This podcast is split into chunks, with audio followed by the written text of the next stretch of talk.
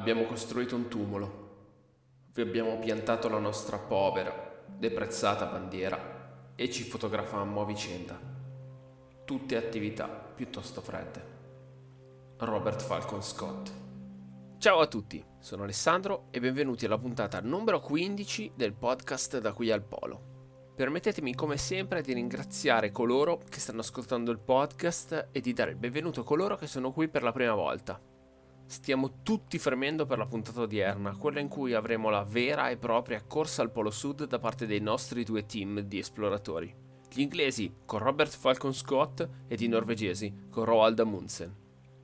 Per la puntata di oggi vorrei provare sempre a mantenere l'alternanza tra le due spedizioni, ma cercando di invertire l'ordine dei due gruppi prima i norvegesi e poi gli inglesi. Prima di iniziare una piccola nota informativa, questa non sarà l'ultima puntata su questa spedizione in quanto mi sono reso conto che c'è ancora molto da dire.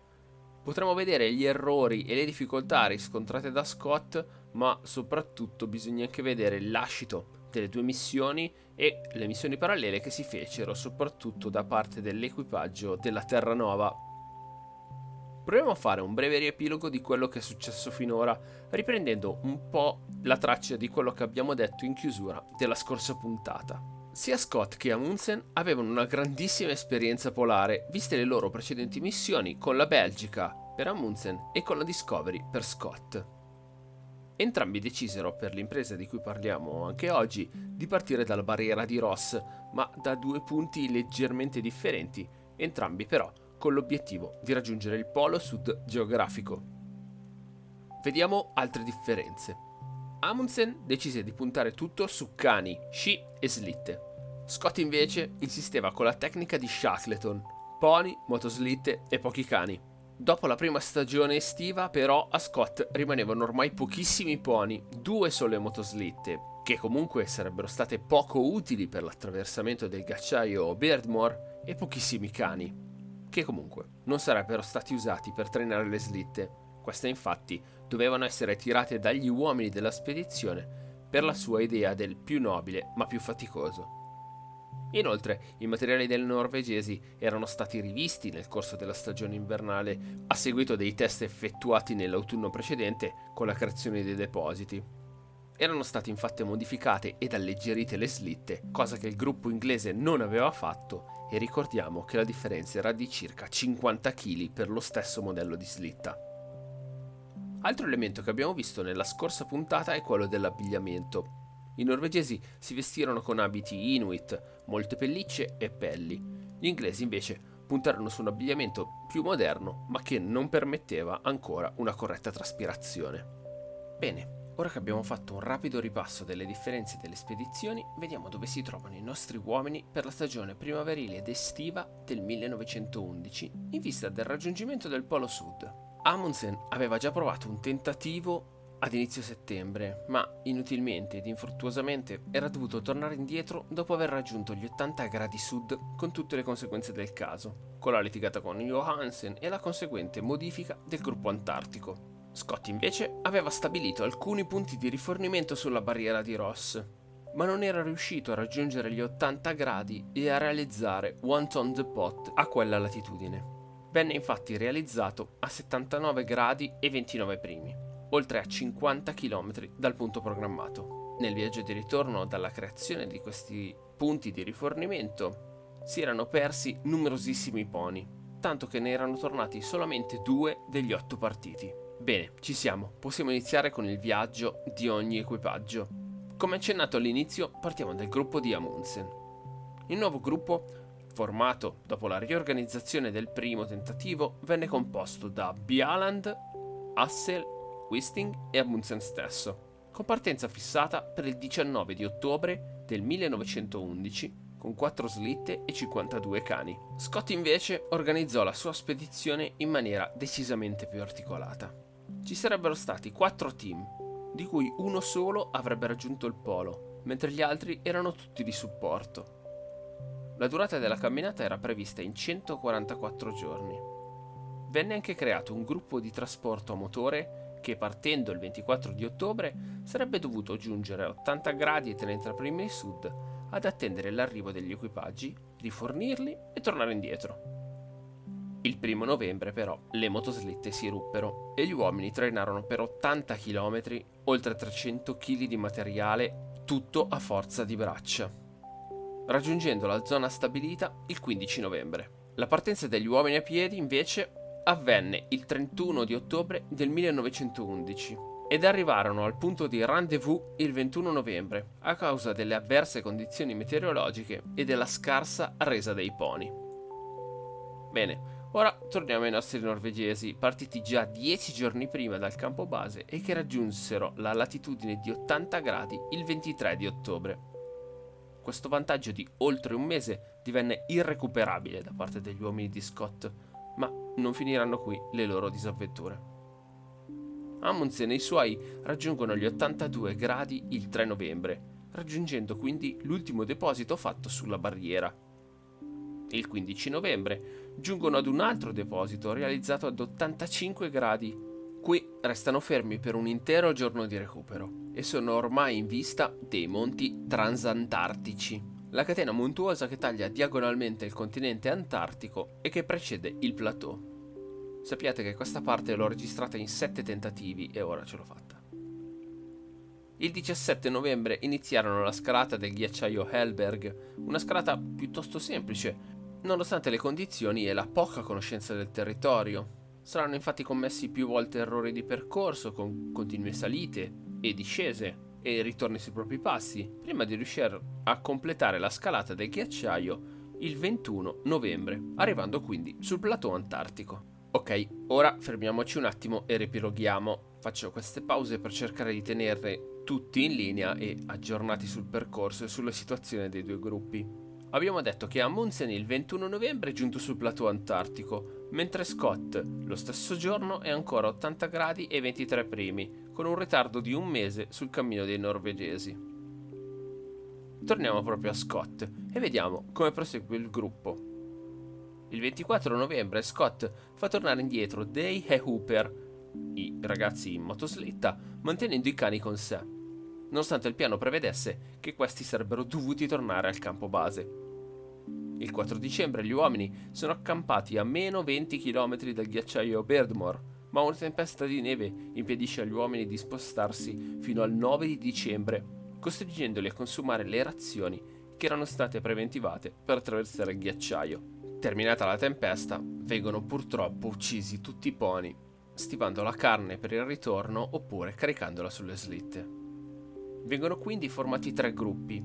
Il principale è formato da Scott, Wilson, Oates ed Edgar Evans.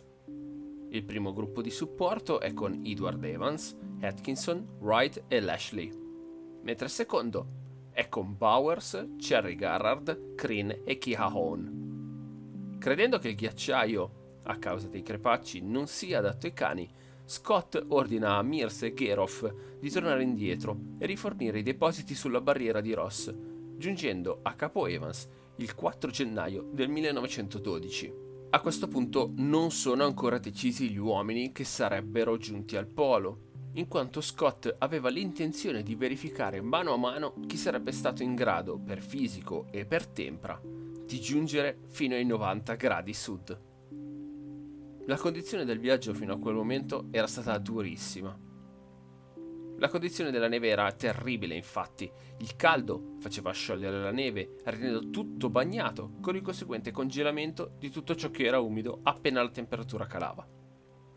Gli uomini dovevano trainare circa 90 kg di materiale a testa, affondando talvolta fino alle ginocchia.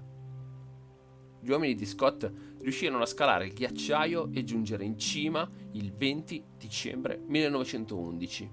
Lì venne costruito un nuovo deposito, chiamato Upper Glacier Depot.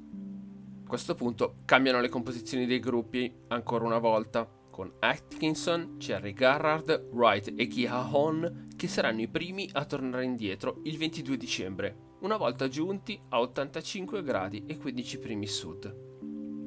Tutti gli uomini rimasti sono tutti militari e compagni di Scott della missione Discovery. Ok, nuova sosta riepilogativa. Scott quindi è a 85 gradi il 22 di dicembre, mentre Amundsen ci arrivò il 15 di novembre, cioè un mese e dieci giorni prima. E torniamo proprio ad Amundsen.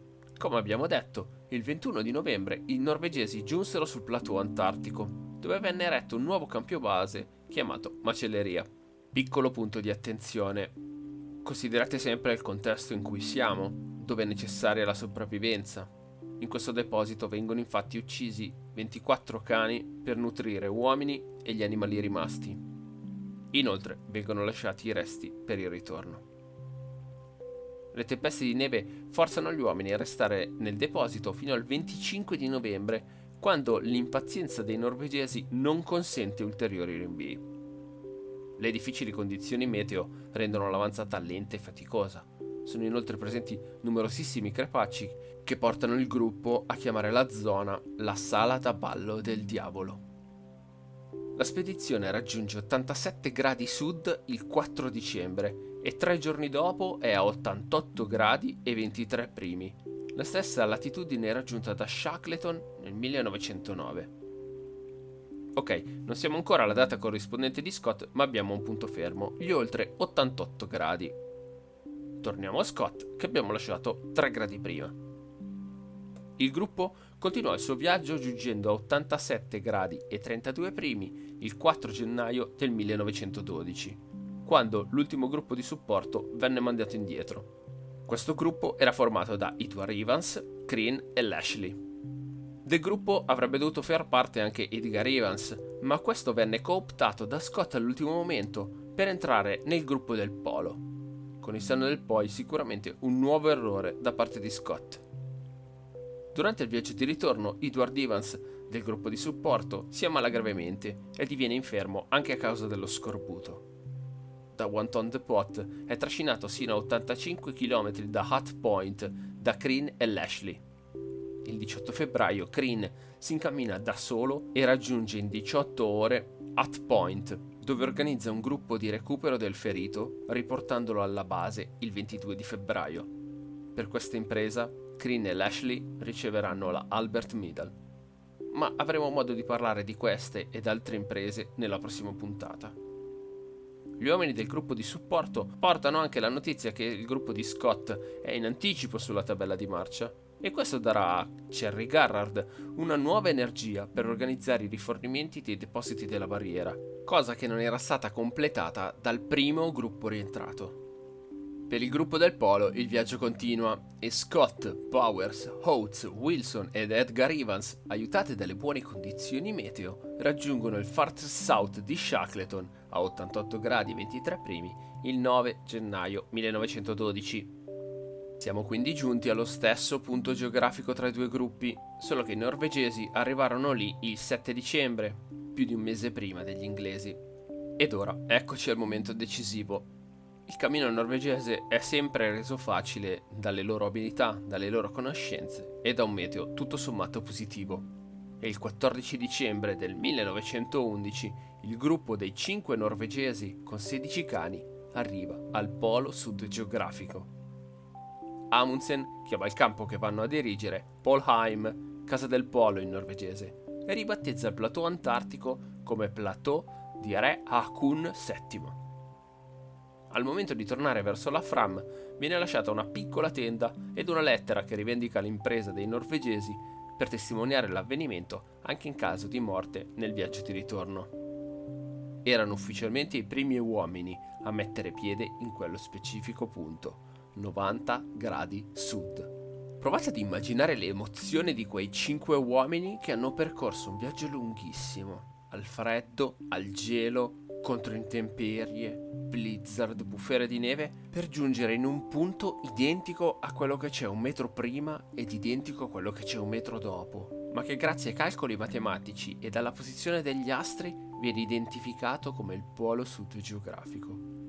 Punto più a sud della Terra, il punto oltre il quale ricomincia il giro del mondo. Immaginate l'emozione che provarono quegli uomini quando grazie ai conti fatti erano giunti lì, dove nessun uomo era mai giunto prima, lì dove la neve e il ghiaccio non erano mai stati calpestati da piede umano, né occhio d'uomo si era mai posato. Insomma lì, in quel punto preciso, obiettivo e sogno di tutti gli esploratori di quella generazione. Ed ora c'è solo il viaggio di ritorno, più semplice, con un cuore più leggero, si cammina senza più fretta, diciamo così, senza obiettivi, se non quello fondamentale di sopravvivere e di riportare la notizia del raggiungimento del Polo Sud a casa. Il cammino è agile, aiutato dall'abbandono di molto materiale per strada, dal raggiungimento sempre preciso e puntuale dei depositi e, grazie all'utilizzo di un carico molto leggero, il gruppo di Amundsen raggiunge la Fram il 25 gennaio del 1912 con solamente 11 cani. Lindstrom, il cuoco, chiede Allora Com'è il polo? Ci siete stati? In totale il viaggio è durato 99 giorni contro i 100 preventivati, superando oltre 3.000 km di percorso. Diverse puntate fa raccontai del fatto che la visibilità in Antartide, soprattutto con le belle giornate, è ottima, anzi perfetta.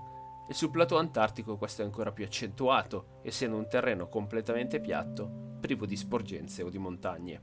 E se da una parte questo può essere un problema per calcolare le distanze, sicuramente è un bene per la visibilità. E proprio grazie a questa caratteristica Bowers vede il 16 gennaio, a circa 25 km dal polo, quello che sembra essere un tumulo. Poco dopo capiscono che è una bandiera legata a un pezzo di slitta e comprendono di essere stati battuti. Lo sconforto è profondo, tanto che nel diario di Scott si riesce a leggere. Continuammo ad avanzare e scoprimmo che si trattava di una bandiera nera legata a un supporto di slitta. Intorno a noi i resti di un accampamento, tracce di slitte e di sci in tutte le direzioni e impronte chiarissime di zampe di cane, di molti cani, che raccontavano tutta la storia. I norvegesi ci hanno preceduto, sono i primi al polo.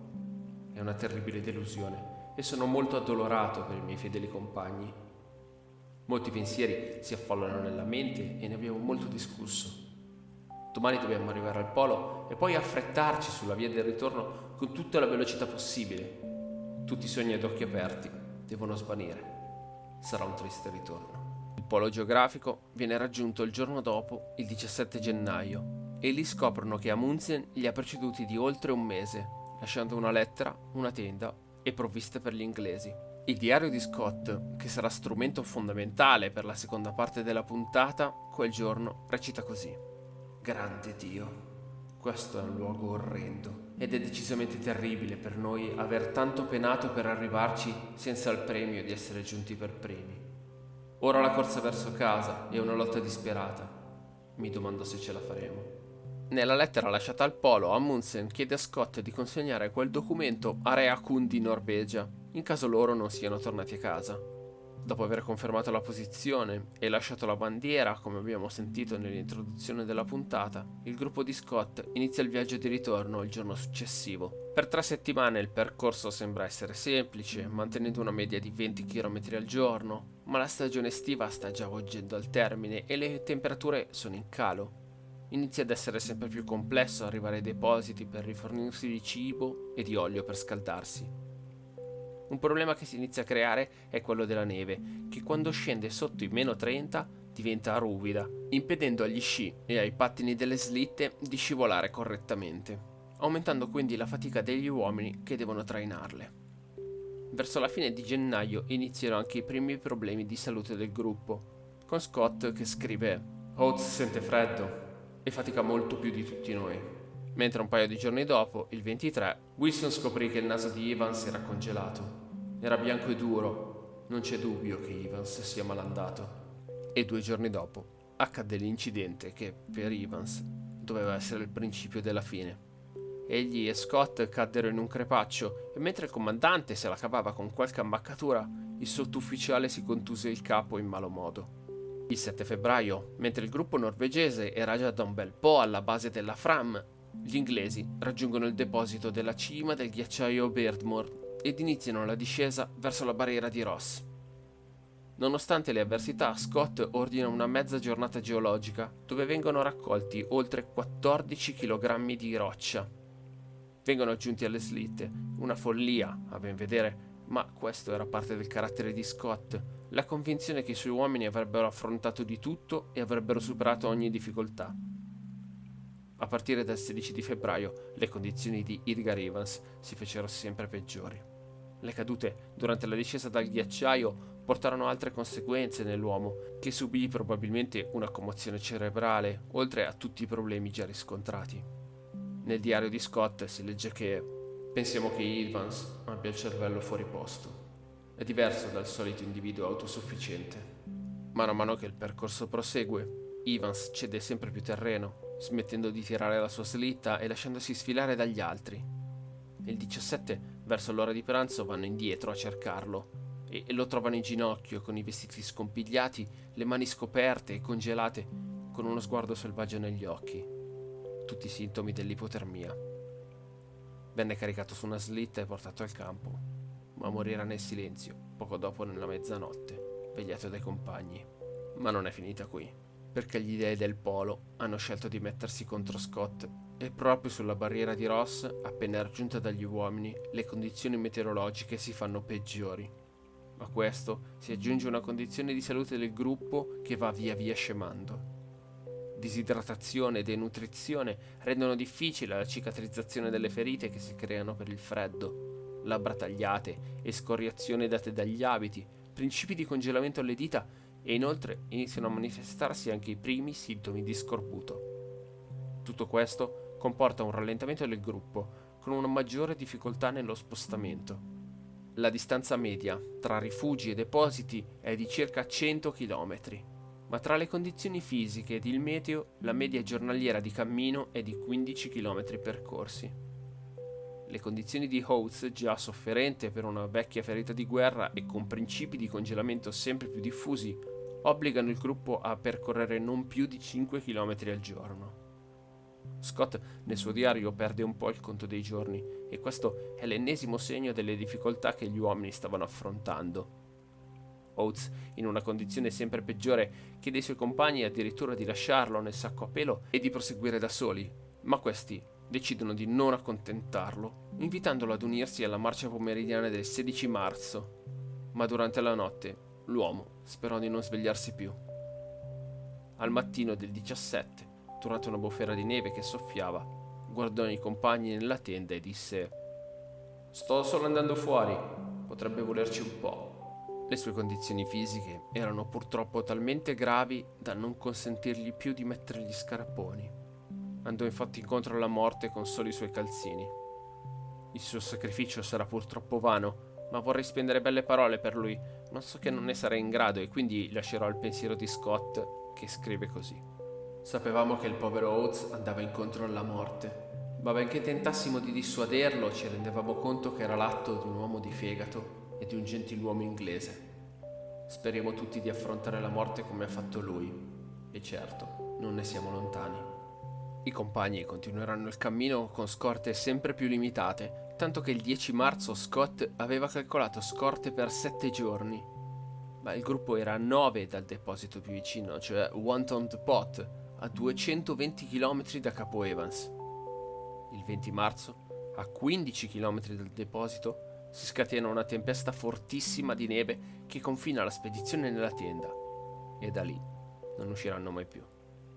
L'ultima pagina del diario di Scott, che sarà la chiusura della nostra puntata, è datata 29 marzo del 1912.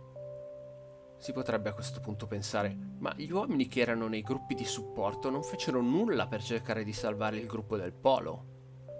Ebbene, non essendoci radio e non essendoci modo di comunicare tra i vari gruppi, ci si doveva affidare ai resoconti dei compagni che per ultimi avevano lasciato Scott e compagnia, oltre che basarsi sui piani originali. Jerry Garrard e Geroff decisero di rifornire, come d'accordi, One Toned Pot, giungendovi il primo marzo del 1912 con un carico di cibo e di olio. L'idea era anche di prestare aiuto al gruppo polare se questo fosse aggiunto lì in quei giorni, ma senza proseguire purtroppo, in quanto il percorso era troppo pericoloso per i cani. Secondo i piani, il deposito sarebbe stato raggiunto alla fine di marzo, ma visto che l'ultimo gruppo di supporto dava un anticipo di 10 giorni, Cherry Garrard e Geroff pensarono di attendere una decina di giorni prima di tornare indietro, vista la scarsità del loro cibo e le condizioni di Geroff stesso, arrivarono a Hut Point il 16 marzo. Atkinson, comandante della zona, scriverà nel suo diario Sono molto soddisfatto che nessun ufficiale della spedizione avrebbe potuto fare meglio. Jerry Garrett però si domanderà per tutta la vita se non avrebbe potuto fare di più per salvare il gruppo del polo. Verso la fine di marzo, giorno dopo giorno, l'ansia inizia a crescere. Atkinson, che abbiamo detto essere a capo del gruppo di Hot Point, decide di fare una nuova spedizione ed il 26 marzo lascia la base con Kia Hone, trascinando una slitta con 18 giorni di provviste. Riescono a raggiungere Corner Camp, superando una tempesta di neve e temperature di oltre meno 40 gradi. Il 30 marzo capiscono che non riusciranno mai a proseguire e nel suo diario Atkinson scriverà Nella mia mente ero moralmente sicuro che il gruppo del Polo fosse ormai morto. Nel febbraio del 1912 la Terranova intanto era arrivata all'isola di Ross, aveva imbarcato otto uomini e lasciato due rimpiazzi, oltre a scorte, provviste e materiali. I membri restanti della spedizione restarono un nuovo inverno in continente, ormai certi della fine del gruppo del Polo, proseguendo negli ordini di Scott e portando avanti le ricerche scientifiche. A tutto questo venne aggiunta la pianificazione della nuova spedizione di ricerca per l'estate seguente, per stabilire il destino del gruppo del Polo. Il 29 ottobre del 1912, Lashley, Crean, Jerry Garrard, Kia Hone, Geroff, Grant e Atkinson lasciano Hot Point con alcuni muli. Il 12 novembre, trovarono i corpi congelati di Robert Falcon Scott, Edward Adrian Wilson ed Henry Robert Bowers, a meno di 15 km da Wanton Depot. La neve aveva quasi coperto la tenda dove gli uomini avevano cercato riparo. Recuperati diari, gli effetti personali, i dati meteorologici di Bowers, le pellicole fotografiche e di 14 kg di campioni geologici, i corpi vennero ricoperti con la tenda e venne eretto un tumulo di neve sulla cui cima vengono posti gli sci di Gran per formare una croce. Con Gran stesso, che deciderà di usare gli sci di Scott per il viaggio di ritorno. Leggendo il diario di Scott si scopre anche il destino di Oates. Il gruppo allora si dirige verso la zona in cui l'uomo decise di abbandonare i compagni, ma dopo inutili ricerche, il 15 novembre viene posto un tumulo alla memoria ed inizia il viaggio di ritorno. Capo Evans viene così raggiunto il 25 di novembre, con Campbell, ufficiale più anziano in comando, che assume la direzione della spedizione per le ultime settimane, facendo erigere una croce ad Observation Hill, sopra Hut Point, con i nomi dei cinque compagni scomparsi nel viaggio e le parole dell'Ulisse di Tennyson. Lottare, cercare, trovare e non cedere. La Terranova tornerà in continente il 18 gennaio del 1913, caricando gli uomini e portandoli a casa. Non mi sono dimenticato di Amundsen. Torniamo infatti a lui in chiusura. Dopo aver completato il viaggio ed essere tornato alla Fram, questo riporta gli uomini alla civiltà il 7 marzo del 1912, quando attracca ad Hobart, in Tasmania, e riesce a telegrafare il successo della missione. Fino a quel momento nessuno nel mondo sapeva ancora del successo dei norvegesi e del destino degli inglesi che sarebbero scomparsi alcuni giorni dopo. Amundsen racconterà la sua impresa nel libro The South Pole. Nel 1912 verrà anche accolto dagli esploratori del club di New York come membro onorario.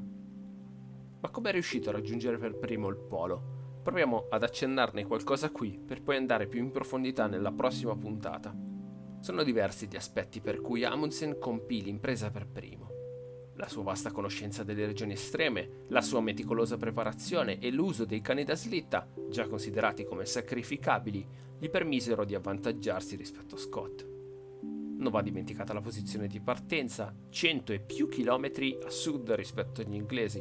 Insomma, furono tanti gli aspetti che permisero ad Amundsen di giungere per primo al polo e cercheremo di analizzarli meglio nella prossima puntata dove parleremo anche delle spedizioni parallele che si svolsero nel gruppo di Scott e delle conseguenze che la conquista del polo portò ad Amundsen.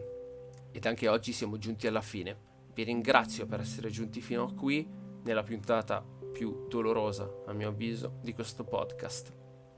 Spero di essere riuscito a trasmettere un po' di emozioni e come promesso vi lascio con l'ultima pagina del diario di Scott scritta il 29 marzo del 1912, una pagina piena di dolore e sofferenza e scritta in una grafia pressoché incomprensibile, ma che ci lascia l'ennesima testimonianza di quello che significa affrontare il gelo polare. Giovedì 29 marzo. A partire dal 21 abbiamo avuto una costante tempesta da ovest e sud-ovest e da sud-ovest. Avevamo ancora combustibile per fare due tazze di tè a testa e di cibo, a partire dal 20, una razione di due giorni. Ogni giorno eravamo pronti a partire per il deposito distante solo 11 miglia, ma fuori dalla porta della tenda c'è soltanto un turbinio di neve. Non credo che possiamo sperare in qualcosa ormai. Resteremo qui fino alla fine, ma ci stiamo indebolendo naturalmente ed essa non può essere lontana. È un peccato, ma non credo di poter scrivere ancora. Robert Scott. Ultima nota, per l'amore di Dio, abbiate cura delle nostre famiglie.